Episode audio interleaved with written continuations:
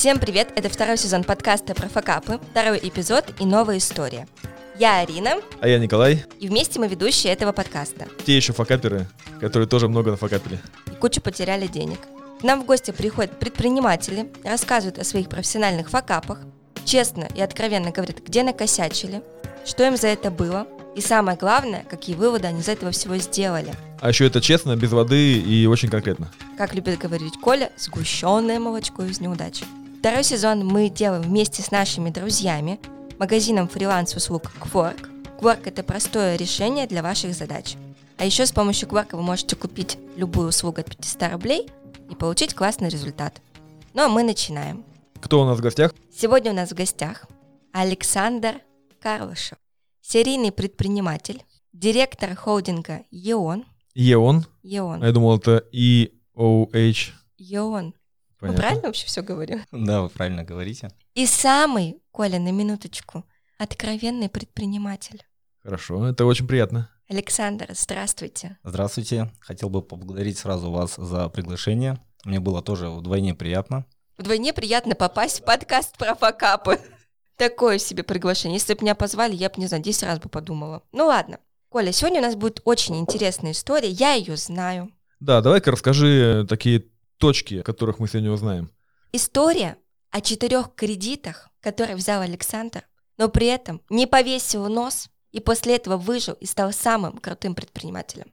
Уже интересно, да. Интересно? У меня всего было сколько? Сколько у меня было кредитов? У тебя было семь. У меня было 7 кредитов. Ну, Ого. мелких, мелких таких. И один еще я закрываю до сих пор. Но мне интересно, как вот другие люди справляются с этим. Окей, зафиксируем ситуацию, которая на данный момент происходит. Я являюсь владельцем холдинга, в который входят три компании. Первая компания занимается мультимедиа оснащением. Это свет, звук, видео. Вторая компания занимается сервисным обслуживанием. Мы ремонтируем, обслуживаем все, что мы ставим. И третья компания занимается арендой, арендой помещения. Вот по поводу аренды мы делали ночь музыки, три площадки, open air в Заречном, все, что могу вспомнить, то есть это все на сайте у нас есть. То есть намеков о провале и четырех кредитах сейчас практически нет. Александр, как вы до этого докатились? Но усердным трудом, скажем так. По поводу личной жизни или каких-то других касаемых вещей, не бизнеса. То есть я вот буквально в августе, 23 августа вернулся с Эльбруса, поднялся на вершину, шел с севера. То есть для меня это был такой своего рода вызов и серьезный, потому что я к нему готовился почти год. Наверное, это тоже такой хороший задел для внутреннего какого-то баланса. Очень символично. Сначала упасть, а потом подняться, да? Ну да, скорее так. А теперь давайте отмотаем на несколько лет назад, и вы расскажете вообще, как начался ваш предпринимательский путь. Через какие тернии пришлось пройти? А Мой предпринимательский путь начался тогда, когда я еще работал по найму в одной компании, которая занималась оптовой продажей сантехники. Как бывает, ты сидишь на месте, вроде все понятно, хочется какого-то роста, потолок уже упирается, перспектив нет. Соответственно, я в себя поверил, как и многие молодые предприниматели, открыл свою компанию. Именно в этом же направлении стал заниматься сантехникой. Очень похоже, да. У меня примерно такой же был путь, когда я продавал оборудование для копчения, промышленное оборудование, и потом решил тоже продавать. Уйти из компании и продавать сам. Да, это же легко. Очень легко, кажется, «О, легко, что, директор продает по, по 5 штук ежемесячно, что я не могу. У меня примерно то же самое было. Я основал компанию, сел дома. У меня был дома компьютер, на нее я установил 1С, туда забил какой-то прайс и стал продавать из дома. А база была с той компанией, да? Клиенты были, ну, там 3-4, по-моему, да, я честно их забрал, потому что мы работаем не с компаниями, а с людьми, поэтому многие доверяют непосредственно людям. Если ты даешь обещание, то ты должен выполнить. Это так и происходит. Поэтому я открыл компанию, работал из дома, накопил немного денег, решил открыть офис. Так как я занимался сантехникой, надо было какой-то перевалочный пункт сделать. У меня офис был, а через стенку склад. Первоначально дела шли хорошо, продавались. Да, все было хорошо, настолько хорошо, что я такой, надо бра- брать офис, создавать сайт уже. Первый офис я взял и поставил мебель, три, три менеджера нанял, что-то там пошло как-то. Ну, вот с этого все, в принципе, началось, какая-то такая вещь. Но там есть факап, да, это, он заключается в том, что открыть это ничего. Если у компании нет цели и стратегии, то компания не выживет. Ну, подождите, цели стратегии – это уже какие-то высокие материи. А как понятно, то, что вы продавали, зарабатывали деньги, потом взяли менеджеров. Отвечу, что такое цель и стратегия. Цель — это к чему ты хочешь прийти. Деньги — это не цель. Э, Деньги — это результат. То есть, когда ты работаешь, ты за это получаешь. Ну, она не может быть целью. Ну, сколько хорошо, сколько тогда денег тебе нужно? Миллион? Тогда ты должен разработать, как к этому миллиону прийти. Это называется стратегия. На тот момент, ну, я же молодой предприниматель. Просто Сколько вам лет было тогда? Сколько сейчас, да? Ну мы же не знаем, сколько лет назад это была А, история. Это было давно, вы знаете, это, наверное, лет 10, наверное, даже 12 назад. Какая цель была? Да, вот как раз цель. Цель была деньги. Вот хотелось денег заработать. О, А, прекрасная цель, нет? а сколько, я же не думал. Вот что-то было, есть клиент один либо три, мне было неважно. То есть у компании обязательно должна быть цель и стратегия. Как минимум. А дальше там еще много экономических вещей, которые необходимы для такого стабильного роста. Жили вы ежедневно, работали. Так. Что дальше произошло? А мы сейчас вот переходим... Ну, мы, да. да. Продолжаем дальше историю. Да, дальше произошло такой момент, там как раз э, я встретил девушку, с этого все начинается. Я не хочу сказать, что это как-то портит бизнесу, но в целом ты начинаешь чуть-чуть распыляться, потому что женщины, это мое убеждение, я не навязываю его, они немножко все равно хотят внимания. Да не, не немножко, много мы Кто-то, хотим кто-то, внимания. да, прям очень много, и вот начинаешь разрываться, потому что твои мысли начинают заполняться другими вещами, а не уже не, не бизнесом. Нет, женщины, почему появляются в жизни мужчины, когда мужчина становится быть перспективным. Они видят некую энергию в человеке, а, и они появляются в надежде помочь. Но зачастую бывает чуть-чуть наоборот. Вот видите, с какими мы благородными помыслами Конечно, конечно. Помочь себе они хотят. Тут все понятно. Вам-то помогла она? Понимаете, тут все относительно. В какой-то момент, даже знаете, вот этот факап, который потом был, он же тоже, по сути, помог. Вы сейчас видите другого человека, который развился, понимает, о чем он говорит. Да Давайте все-таки мы перейдем к девушке. Давайте. Что пошло не так с девушкой? Да, она просто это время же- отнимала, да? Да, да, по сути, да. Если Или так вот- деньги. нет, банальности сказать, это все вместе. Нельзя отнимать время и без денег. То есть это все вместе идет, потому что надо что-то купить, надо куда-то поехать, надо куда-то сходить. Это всегда все, Недополученная прибыль получается в итоге. да. Э, Это дополнительные расходы, неучтенные, скажем так, незапланированные даже бывало. Поэтому, да, это один из вариантов, такой вариантов. То есть надо либо ты должен уже стабильно стоять на ногах и тогда смотреть в сторону отношений, либо тогда лучше вообще то не лезть. Либо девушку такую же найти, которая будет просто с тобой в одном направлении идти, Я вот попрошу минуточку внимания. Может, это мужчине надо мудрости? побольше-то поиметь и поговорить с женщиной, сказать, вот, милая, извини, хочешь там шубу, я должен работать, с 9 до 6 мне не пиши. Кто никому ничего не должен. Потому что мужчина как раз и воспринимает позывы женщины, что он что-то должен, как некое обязательство, которое у него без этого хватает. А вы как идете уже такой обузой, и он такой начинает, Напрягаться. да, нап- напрягаться лишний для него кажется. Но мы, мне кажется, пошли в психологию отношений. Так, да, возвращаемся к истории. Вот видите, как история с женщиной нас вообще увела. Ну, много получилось заработать на сантехнике? Вы знаете, да, потому что у меня остался и товар, и я Мазду купил машину. Маржинальность этого бизнеса была высокая. Плюс у меня же не было склада и тогда еще. То есть я, по сути, с колес продавал. Поэтому я платил только налоги и за квартиру. Так, ну Это был было же- ИП, да? Нет, ООО. Ошка. Вот офис, было три сотрудника. Да. Девушка появилась. Три сотрудника. Один сотрудник у меня пришел, я, по-моему, вакансию тогда размещал, но его посадили. О, Он, да-да, он парень был, скажем, своеобразный, молодой, его что-то сделал, и его закрыли. Я потом ездил, жене отдавал зарплату за него. а он был менеджер по продажам. Да. Так он бы из тюрьмы бы работал, что? Может, он и работает. Сейчас же кстати. звонят всякие из тюрьмы, предлагают. Ну да. Вы перевели деньги на другую карту, давайте вам вернем деньги, скажите ваш код. Ты думаешь, это они? А кто еще? Чем закончилась история с сантехническим бизнесом? Да, вроде успешный бизнес, что дальше? Да, там идет цепочка событий. Это прям последовательность, и она, как правило, начинает друг за другом вырисовываться. Как снежный ком. Да, то есть сначала вроде все хорошо, и ты в себя веришь. Я вначале сказал не распыляться для молодых людей. У меня приехал брат из Пермской области, и что-то у него с женой пошло не так. И он захотел поменять абсолютно все, жену, и в том числе место жительства. Вот, он ко мне приехал, и сначала просто в гости, я ему показал Екатеринбург, объяснил, что тут не так все просто, как кажется, что нельзя взять, переехать и там добиться чего-то, это большой труд, это всегда какие-то преодоления. На что он сказал, что мы одной крови, я смогу. Я говорю, «Пой- ну, поехали, попробуем. Он жил у меня полгода, наверное. Полгода. Там тоже были на эту тему разговоры, что я хотела жить с тобой, а не с двумя мужчинами. Я пытался и ее успокоить, стоять там, что все-таки брат, я не могу взять и вот так проблемы какие-то, да, ему жить негде.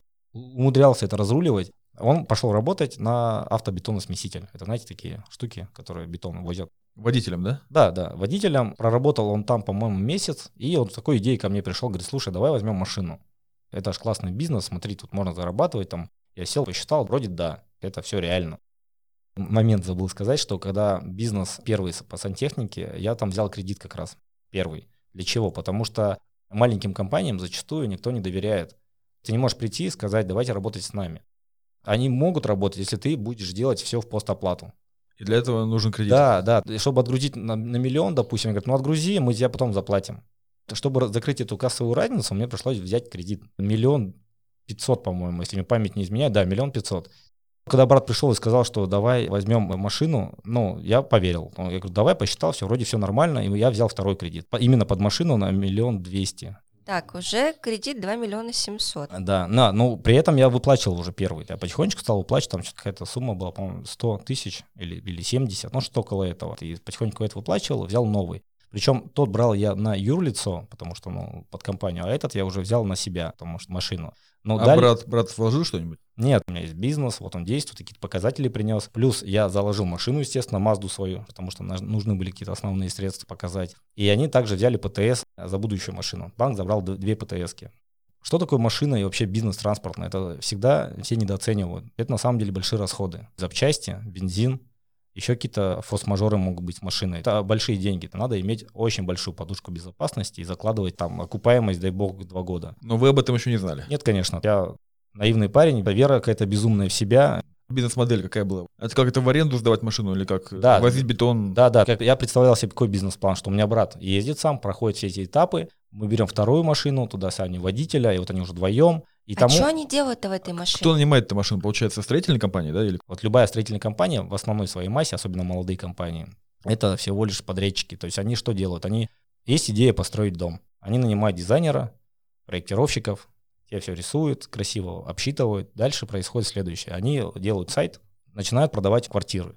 Вот эта компания строительная нанимает других подрядчиков, реальных, там, завод какой-то, который строит, бетон кто возит и так далее. Это просто компания такая управляющая, можно назвать. Они начинают всех собирать, И вы возили бетон. да, то есть по факту, если у тебя есть машина, бетоносмеситель, просто они тебе дают наряд, Как вы вышли на них? просто приезжаешь, говоришь, вам нужны машины, водители нужны, да, вот, пожалуйста, это То есть такси. это не сложно? Это такси. бетонное такси такое? Да, да, да, да. Понятно. Вот, поэтому очень все То есть, просто. в принципе, идея Идея была нормальная. нормальная. Идея была Возить. нормальная. Тут надо много еще факторов учитывать, включая, например, что завод, он зачастую, не всегда у них заказов там много.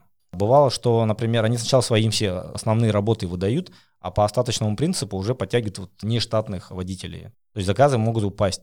А у тебя кредит, ты должен выполнять, а денег-то нет. На тот же автобетоносмеситель получается примерно, я не- уже не помню, ну, литров 200, наверное, если не 300 уходит бензина. Как быстро вы нашли заказы вот эти? У меня же брат работал, поэтому А, он начал в этой теме. Да, я же заранее посмотрел, как, где, как работать-то будем, кем ты будешь работать, откуда будут заказы поступать. Вроде все нормально, так на бумаге, знаете. А Потом в реальности? не так хорошо, конечно, потому что заказы, ты же как делаешь, экономику считаешь, ты забиваешь некую сводную таблицу, ты посчитал, что надо, например, чтобы там заработать 500 тысяч в месяц, потому что из них ты отдашь там на бензин 200, допустим, а на кредит 100 тысяч. Из этих 500 ты понимаешь, что бетон куб стоит 500 рублей. В день ты должен сделать 10 тонн, допустим. И вот в течение месяца ты к этой сумме придешь. Но оно не всегда же так. Ты ни в день не сможешь сделать 10 тонн, потому что у тебя нет заказа. Потому что у тебя может сломаться машина. Брат заболел, не может выйти на, на смену. Да? Это такие человеческие факторы, которые никто не учитывает, никто не закладывает риски. Тогда этого я ничего не понимал. А какая ваша роль была в этом бизнесе? Просто как инвестор, который купил машину? Роль была, да, некий такой контрольный орган. Это инвестор, это все документальные вещи. Вот в какой-то момент, говорю, как-то все на нет свелось. В какой момент? А его сейчас не отследить, понимаете? Это происходит как-то вот моментально, и ты даже не запоминаешь. Ну, в итоге вы в минус работали, да, постоянно? Да, мы стали в минус работать. Клиенты, где ты возишь бензин, не всегда платят вовремя. Вот опять же появляется кассовая разница. Ты эти деньги ждешь, строителями вообще надо аккуратнее работать. Надо кредит сейчас закрывать. Так, и когда вы приняли решение все-таки закрывать эту тему? Разлад пошел, и он мне ключи оставил, и все. Вот. Представим, что есть машина времени, вы входите в машину времени, возвращаетесь в то время, и что вы саму себе скажете? Надо делать этот бизнес или нет? Или ты что, куда ты идешь, дурак? И многие говорят, я бы ничего не менял, да, потому что я бы не был таким, каким есть. Но, наверное, я вернулся бы и что-то подкрутил все-таки на самом деле. Потому что нельзя сказать, что если бы я там что-то убрал, то, ну, опять же, я таким сейчас не был. А Может, может, может быть, еще лучше было бы. Да, а может быть, я уже вернулся, посмотрел и ничего не стал менять. Я же не знаю, что впереди меня ждет. Поэтому, ребят, в этот бизнес я вам, честно, лично не рекомендую. Что с машиной-то сделали? Брат мне сдал ключи, но при этом он мне помог найти водителя. Но там тоже такой водитель был, что через день болел, то не хочу, то не буду. Вот это все начинается, да. А что тебе остается делать? Ты не знаешь, что у тебя и так хватает дел других. Ты вроде человека слышишь и вроде понимаешь, а дело-то не двигается. Машина со временем, она так и осталась стоять. У какой-то стройки потом ее вообще утащили на штрафстоянку. Тут, видите, как бы цепочка событий, как я изначально сказал. С машиной вот такая тема получилась. Все, все плохо, машина стоит. Бизнес, вот мы вернемся туда, к сантехнике так как деньги-то я стал выта- вытаскивать же из бизнеса, тут кредит, тут кредит, нет никакой экономики особо, вроде, вроде что-то перекрывается и ладно. В итоге получилось так, что я взял товар у поставщиков, уже в этот раз мне дали без денег, и отгрузил клиентам, тоже без денег. А те деньги, которые у меня были, они не просто лежали на расчетнике, они все равно куда-то тратились на жизнь, на машины, на второй вот бизнес и так далее. То есть, на девушку. Да. Помним. Все, все куда-то тратилось. Получилось так, что клиенты они поняли, что могут купить дешевле. Зачем мне вот прокладка в виде моей компании, когда они вышли на поставщиков и говорят, а, а он вам должен? Да, давайте мы вам закроем эту тему. Получилось так, что я как бы остался без маржи. Ну, то есть, понимаете, да, и денег вроде нет. Они как и должны были быть, и нет. Это, кстати, большой минус, когда ты зависишь от одних поставщиков, и у тебя там два клиента, три, допустим, основных, и все. То есть надо развиваться, чтобы ты был независим от поставщика. Начались проблемы вот в этом бизнесе сантехники, что там какие-то денег не Из-за второго бизнеса, получается, ну, чуть-чуть, в том числе. В том числе, да. Вот дальше самое интересное начинается. Дальше я захотел, ну, мы захотели пожениться. Но так как тут непонятная какая-то тема, с деньгами. Я взял еще один кредит, естественно. Так, какая сумма Ну, там была? где-то 300 тысяч, по-моему. 300 тысяч на свадьбу. Итого да. уже причем долг это, 3 миллиона. Да, это причем по-божески, потому что мы, у нас э, там своя площадка была, мы там что-то сами сделали, как-то все по минимуму такому, да, там платьишко, кольца, друзья, какая-то закуска, то есть все так, по-студенчески, можно сказать. Я занимался параллельно КАМАЗом, получается, автобетоносмесителем. Мне пришла идея, что вот это тоже классный бизнес, если я куплю другую машину. Я взял кредит 220 тысяч рублей и купил Nexio. И туда водителя посадил. Задумка была следующая, что там в течение года, допустим, человек мне платит за аренду машины, за Nexio, катается, такси ездит, а я эти деньги отдаю в банк. И как бы на итог, через год у меня будет машина, я ее продам, и как бы вот такой типа бизнес. А когда в основном бизнесе, в сантехнике, вот такая ситуация получилась, брат в этот момент начинает это все сказывается на отношениях, естественно, потому что ты весь такой немножко начинаешь нервный ходить, тут недовольство высказывать, а человек тебя может не понять, он тоже какие-то свои, естественно, там дела, проблемы. И вот это все в семье начинается разлад тоже. Вот, слава богу, там с Нексией нормально было. И, кстати, наверное, за счет этих денег-то я и жил на тот момент, потому что банк, я просто не платил банку. В какой-то момент платил сначала, там, может, месяца три, а потом я понял, что мне просто не на чем жить. Поэтому я взял эти деньги и стал сам использовать как-то на жизнь. Четыре получилось таких весомых, хороших Кредита? Кредита, на, да. 3 миллиона 220 тысяч. Но да. зато мы что имеем? Мы имеем две машины, свадьбу. Класс. Такой набор джентльмена. И бизнес сантехнический. Да, с этой точки зрения смотреть, ты как бы такой, вроде как успешный даже. По факту везде, по всем статьям у тебя какой-то, ну, жопа, в общем. Иногда надо просто отпустить ситуацию.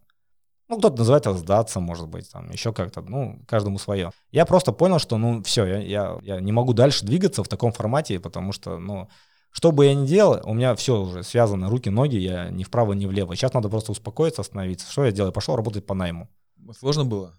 Очень, потому что амбиции же есть. Ты как бы вроде вот ты трулил, деньги были, а тут ты хоп, и никто. Ну так по-честному, да, если говорить. Я решил прям полностью все поменять. Я пошел в одну компанию работать, она IT, из сантехники в IT попал. Это была жадность, злость или это была вот прям... Это безысходность была. Безысходность. И знаете, я, я даже на тот момент подумал, что я сейчас буду тут работать, зарабатывать, и там какие-то дыры перекрывать. Я не буду закрывать компанию. Я потом долго, кстати, товаром отдавал за аренду склады и помещения, потому что людьми мы договорились с арендатором, что он говорит, я говорю, ну денег нет. Я могу мебель, ой, там, компы, товар часть, банки подали на меня в суд, естественно, чтобы деньги как-то вернуть. Плюс судебные приставы же, если вы знаете, они тоже накладывают свой процент. А жена, она поддерживает? Да, мы, я же развелся с ней там буквально через три месяца, четыре. Но я скажу так, вот это вообще была какая-то безумная идея пожениться. Я там сам, когда вы в расшатанном состоянии, вам что угодно можно подсунуть, вам что угодно можно внушить, и вы даже, даже что-то поверите. Это она внушила, что он жениться? Я бы не сказал, что я предложил, скажем так. Это как-то вот, я поддержал. Ну, давай. Ну, как бы. ну давай поженимся. А почему нет? А что хуже-то будет? Куда еще хуже? Да, куда уж хуже. Ну, более того, когда мы с ней разошлись, я не знал, куда, где жить, по-честному, где жить. Хоть иди на вокзал, сиди на лавочке там как-то. А это. тут квартира была какая? И ее, то есть мы жили на съемной, ну не ее, точнее, на съемной квартире мы жили. Поэтому раз она это с ней, как бы условно, я тоже платил, ну просто там это она искала это, и как бы ей Ну, я мужчина, должен был я съехать. Не, не буду же я его выгонять от этой съемной квартиры. Вот, поэтому я ушел жить, как бы, точнее, меня позвала девушка, зна- мой друг реально. Не, не, там ничего не было. Просто реальный друг. Что-то мы созвонились, она, я подвозил, она говорит, слушай, все такое грустное. Ну, там видно просто все было изначально. Она, я говорю, да вот. Я говорю, тебе интересно? Ну, ну, расскажи. Ну, я рассказал. Она говорит, слушай, так у меня вот, у нее двухкомнатная. Я говорю, хочешь? Э, вот, без проблем, говорит, живи в комнате. Я говорю, все равно там то на работе, то еще где-то, мне вообще без разницы. Все. Вот так я у нее прожил три месяца. И когда, а, вот этот момент я искал работу, пошел работать, и первые деньги я снял квартиру на Московской. Было по всем статьям, понимаете, вот прям по всем. А, и в тот момент я еще начал работать в такси. Ну, то есть Mazda была, подрабатывать, скажем так, подрабатывать. Я... Это классический, Классический, сценарий. да, да. Поэтому я говорю, тут таких-то... Я тоже работал в такси. Ладно, машина была, понимаете, и то А она уже в банках, в Мне не банке была, да. Ну, все удивлялись, что Mazda подъезжает на... Тогда не было такого, ну... А вы такие, да это я так, просто Не, балуюсь. Я, на самом деле не, мне было стыдно вообще рассказывать все. Я молчал всегда в машине, потому что, ну, машина Mazda, все видели, ну, может, парень просто так, ему нравится. Кайфует. Кайфует. Поэтому я днем работал по найму, а вечерами я хотя бы 2-3 там заказа делал. В выходные до утра катался, бывало до 9 утра всю ночь там развозил, чтобы просто бензин хотя бы отбить, там какие-то расходы. Коля смеется, потому что он тоже работал в такси. Коллега. Было дело. Просто потом, когда я начал получаться по найму, я как бы от- стал отходить, потому что, во-первых, мне стало стыдно, не дай бог кто-нибудь меня встретит. Все равно какое-то такое внутреннее было. Не знаю, комплексы, может, это. Потому что коллеги вызывают такси, и ты подъезжаешь. Ну, это... А ты вроде работаешь и вроде А зарабатываешь. потом говоришь, это розыгрыш. Да, и шариками, оп. Как выходили из ситуации? Спас найм, правильно? Да, какого-то жесткого плана, что я вот сейчас тут заработаю миллион и я дам все долги, их его не было, естественно. Была просто затяжная депрессия и какая-то работа, потому что надо жить. А если прям еще дальше уходить, почему в итоге я открыл компанию, и я долго к этому шел. За мной начали ходить коллекторы, начали ходить коллекторы, соответственно, что-то угрожать даже где-то. Я говорю, ребят, Денег нет. вы можете делать что хотите, я говорю, ну просто вам это не поможет. Ну, то есть, вот они потом успокоились, перестали это понимают. Поэтому, когда дело дошло до суда, до судебного решения, там уже не коллектор, никто не может на тебя повлиять. Есть просто решение, и ты должен денег. И любые твои деньги, которые попадают на карту, либо куда-то еще, они просто списываются автоматически. Поэтому Полностью или какой-то процент? не полностью. Да, А никто- как на что жить?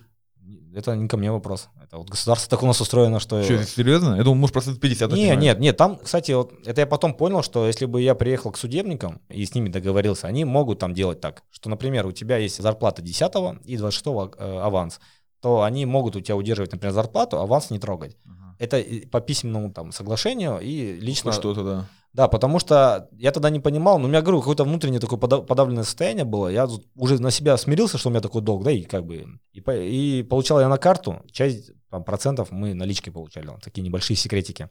Но я компанию не называл. Поэтому все, что падало на карту, списывалось. Я даже, я просто потом карту куда-то выкинул даже. Ну, смысл ее держать, если там всегда нули. То есть в какой-то степени вот эта ситуация с наличкой, она просто спасла. Да. Как из долгов-то выбирались, выходили? Не было идеи банкротства. Личное Бы- банкротство? Было, было. Вот тем более не так актуально же это стало в последнее время. И я прям задумался даже. У меня был определенный, как у любого человека, переломный момент. Ты сидишь однажды и думаешь, а что дальше? Как-то был такой серьезный разговор сам с собой. Я прям сел, не перед зеркалом, а так как-то так получилось. Потому что мы же не общаемся. Мы бежим куда-то постоянно в моменте, у нас какие-то поток мыслей идет, но такого же прям честно сесть и оценить, где ты, куда ты идешь, записать тишине, может быть, даже в четырех стенах где-то дома, в комнате, этого не происходит ни у кого. Дай бог, чтобы это было хоть раз. У меня это получилось. Я прям сел, подумал. Там вас может вскрыть, скажем так, вы можете поплакать даже. И мужчины тоже плачут. И вообще рекомендую это делать. Поэтому я прям сел, че- честно все оценил. У меня получилось следующее. Вот этой все ситуации, которые я вам описал, какое-то непонятное будущее. Но при этом всем я понимал, что вот ситуации вот эти все, которые у меня есть, вот, тяжесть там финансовая, моральная даже, наверное, она мне жить-то не мешает, если так по-честному. Я хожу по улицам, я дышу, я там как-то питаюсь, развиваюсь, э, девушкам нравлюсь, что уж говорить. Поэтому я оценил, что это просто ну, некий груз, который, в принципе, он есть, но при этом ты можешь делать что угодно. Все, я понял следующее, что либо я при- принимаю эту игру, говорю, да, это есть, и начинаю что-то с этим делать. Думать и развиваться. Больше не думать об этом имеется в виду. Все, оно есть. Чем в этом копаться? Начинаю думать о росте, о перспективе, меняю привычки, развиваюсь, читаю книги, не знаю, зарядку делаю, завтраки готовлю. Просто меняю все полностью. Либо продолжаю об этом думать, копаться в этом, и э, тогда не плачь, как говорится.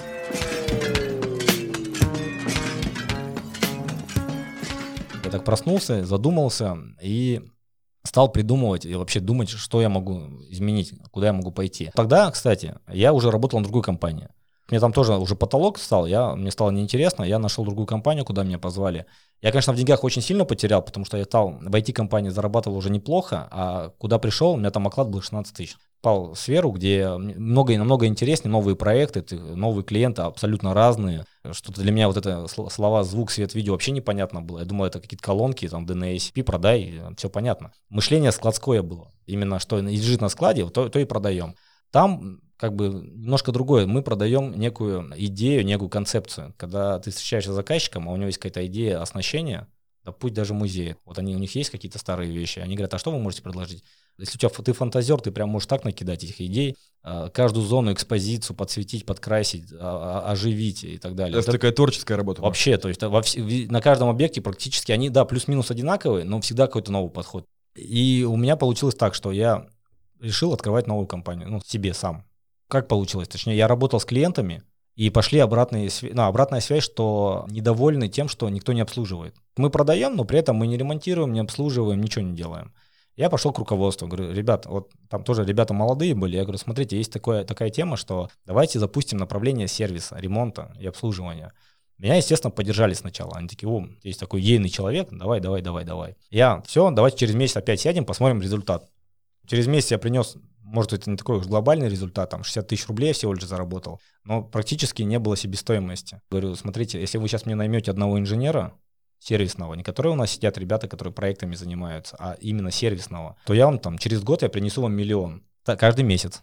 Вы будете зарабатывать по миллиону. Почему-то меня не поддержали, они посчитали, что это, во-первых, а, долго, во-вторых, они сказали, используй наши ресурсы, вот этих инженеров. Я говорю, ну как я могу их использовать? Я бы хотел, я понимал, что эта ниша не занята вообще. Ну, вот как-то получилось так, что меня не поддержали в итоге, сказали, да зачем тебе это надо? Занимайся, у тебя так классно получается большие проекты ну, продавать, давай лучше этими, там большие деньги, это классно и интересно. Я говорю, окей. А сам огорчился. вот. И так получилось, что в, в моменте там столовую ходили кушать, я встретил своего коллегу бывшего.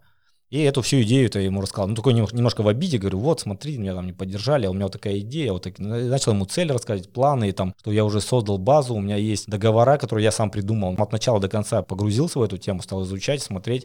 И он этим загорелся. О, я говорю, давай вместе откроем компанию. Вот раз они не хотят, мы эту нишу заберем просто. Никому не нужна она. Вот с этого началась моя вторая предпринимательская деятельность. Вы не забывайте, что у меня все долги забыли. Я от них никуда не делся. Как, ты компанию, э, как вы компанию-то открыли? Да, Если были долги, кредиты, а, вы, можно открывать? Это, конечно, можно. Вот это, кстати, моя бо... почему-то я боялся этого, и почему-то я думал, что если на тебе есть вот такие-то вот такие долги, что ты не можешь больше ничего. Это настолько заблуждение оказывается. Что бы ни происходило, ты можешь все. Кто бы мне сейчас что ни сказал, я тоже думал, что сейчас мне не дадут открыть компанию, там, о, там, юридическое лицо какое-то, да, то есть мне там как-то будут э, какие-то старые долги тянуться. Не, запомните, все, что было в Вегасе, остается в Вегасе. Поэтому э, вот это было заблуждение, прям такой страх был. Я помню, когда меня еще вызвали в налоговую, когда была регистрация компании, меня вызывают, я прям так немножко даже испугался, думаю, блин, а что не так? Сейчас, наверное, посадят. Прям начал думать все самое плохое. Приезжаю, мне там просто поговорили, говорят, а почему вы не ИП хотите открыть? Поэтому вот мы основали компанию и занимались непосредственно ремонтом. Мы с этого начали. Более того, я пришел к руководству, где я работал, и предложил сотрудничество. Я говорю, давайте так, вы забираете все абсолютно новые проекты, это, как вы говорите, большие деньги, а нам отдаете все ремонты. Классно, говорю, вы не копаетесь вот в этом ненужном. Они опять меня не поняли. Что ж такое Ну, я не знаю, это жадность можно назвать или как-то. Они почему-то посчитали, что мы конкуренты стали. Но раз они так подумали, мы стали им конкуренты.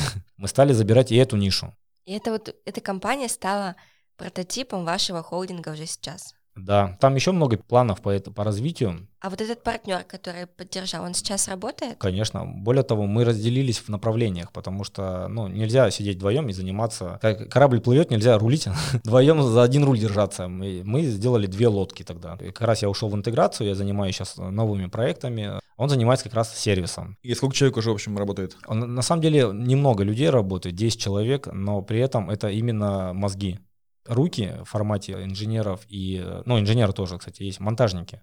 У нас очень много бригад, которые не в штате, подрядчики. Логично, логично. Какое-то ос- осознанное восприятие пришло, что я готов даже заниматься хоть семечками. Это, знаете, это уже... Лишь как... бы что-то делать самому, да?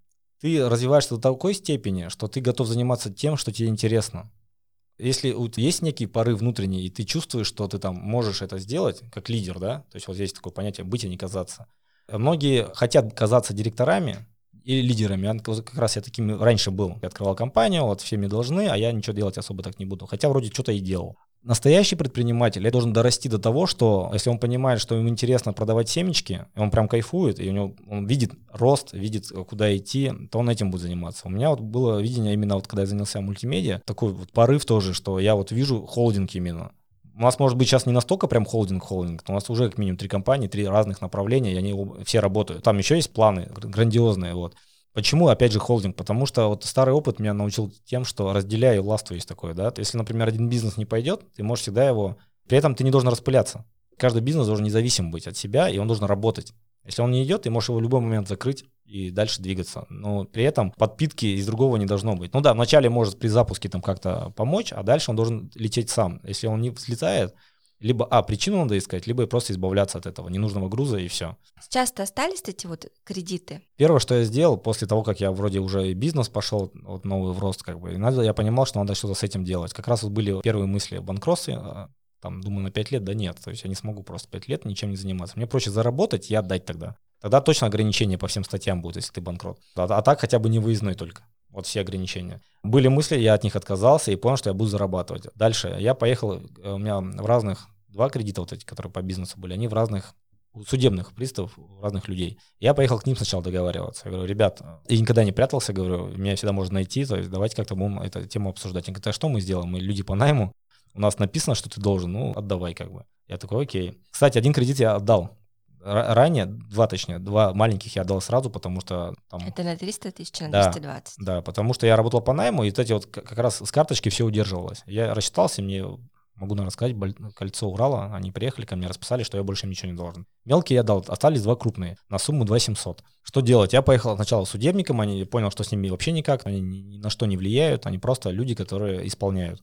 Поехал в банк, там служба безопасности, я с ними встретился, поговорил, я говорю, ребята, у меня денег таких нет. Скорее всего, никогда их не получите. Что угодно можно делать, но я всю жизнь могу там, по 5 тысяч отдавать, либо по тысяч. Давайте как-то договариваться. К чему? Ну, мы договорились. Я к чему? К тому, что надо идти на диалог. А о чем договорились-то? Не отдавать кредит или? Почему? Ну, отдавать просто меньше. А, меньше Ну, конечно, вообще меньше. Все банки... Меньше сумму кредита. Да, да. Все банки заинтересованы хоть какие-то деньги вернуть. Все это решаемо оказывается. То есть мы же как делаем? У нас первая паника в голове. Боимся. Боимся, что нас там за закроют, нас накажут, нас там что-то еще с нами сделают. Это не надо делать. Не надо бояться. Я когда вот, не, не знаю, как-то осмелел или что-то сказать, или просто я уже понял, что ну а что будет? Вот так. Да ничего не будет.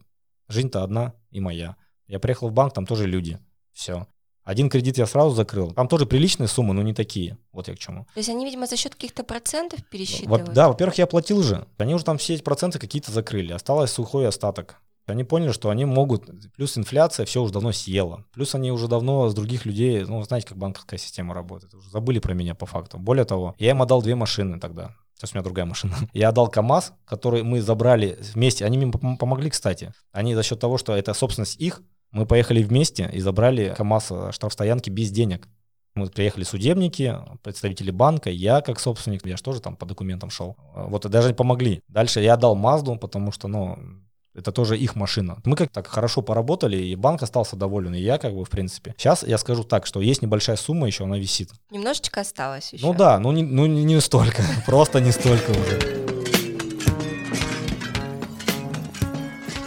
Александр, давайте топ-5 ваших советов вредных, как зафакапить бизнес. А, прямо так? Да. Ну, как я Учитывая уже, опыт. Да, как я уже сказал, это первое, это распыляться. Второе, наверное, пытаться строить в этот момент отношения, когда ты еще сам не на ногах. Третье, наверное, не считать деньги, не вести экономику расходов и доходов, реально причем на, на повседневной основе. Так, четвертое, Взять кредиты да, побольше. да, взять прям кредиты, чужие деньги, на них попытаться что-то там создать.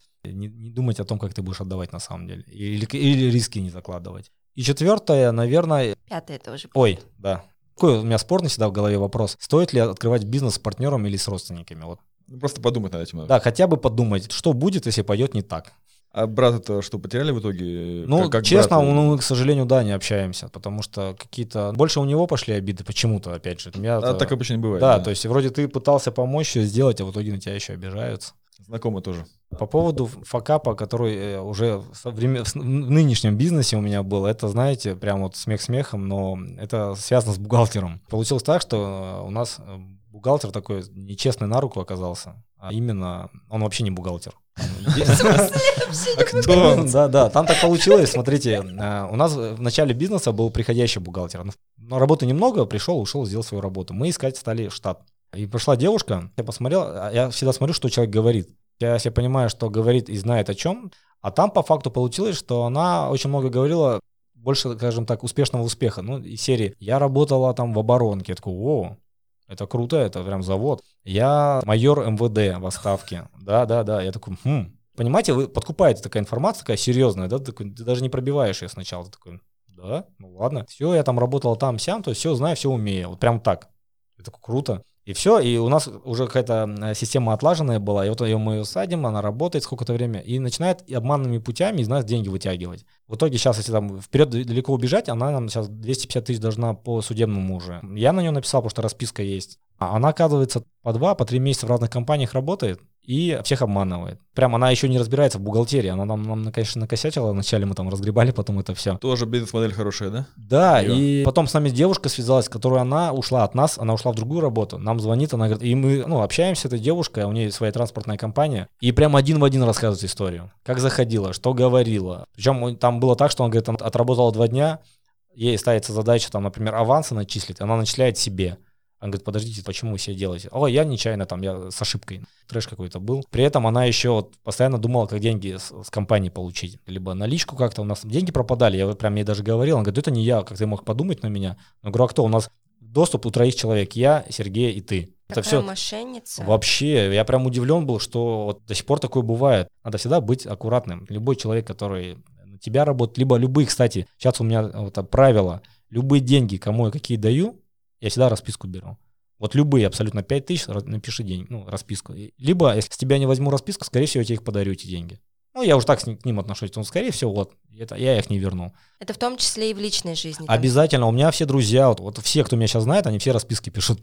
Э, Я не говорю, что... Ненавидят, наверное, в душе. Да, возможно. Но просто это по-честному же. Разве я нечестно поступаю? Ну я же даю тебе деньги, ну будь добр мне что-то взамен дать. Всего лишь там. Правильно. Вот и все, что... И если тебе, ты хочешь со мной по-честному, ну будь добр написать. Александр, спасибо вам большое. Это была очень глубокая история. Спасибо вам огромное за действительно откровенную историю, за какую-то уже, мне кажется, это со временем уже пришла рефлексия, выводы очень интересные и поучительные для всех, кто хочет запустить бизнес. Сегодня мы вместе с Александром Карвышем узнали, что будет, если взять 4 кредита, что будет, если кинули партнера, а еще если, если вы задумали сделать бизнес с родственниками. Слушайте наш подкаст про факапы на всех платформах, где вы это обычно делаете. В Apple подкастах, Яндекс, Castbox, Spotify, везде-везде. Опишите ваши комментарии, ставьте звездочки, оценки, это нам очень помогает.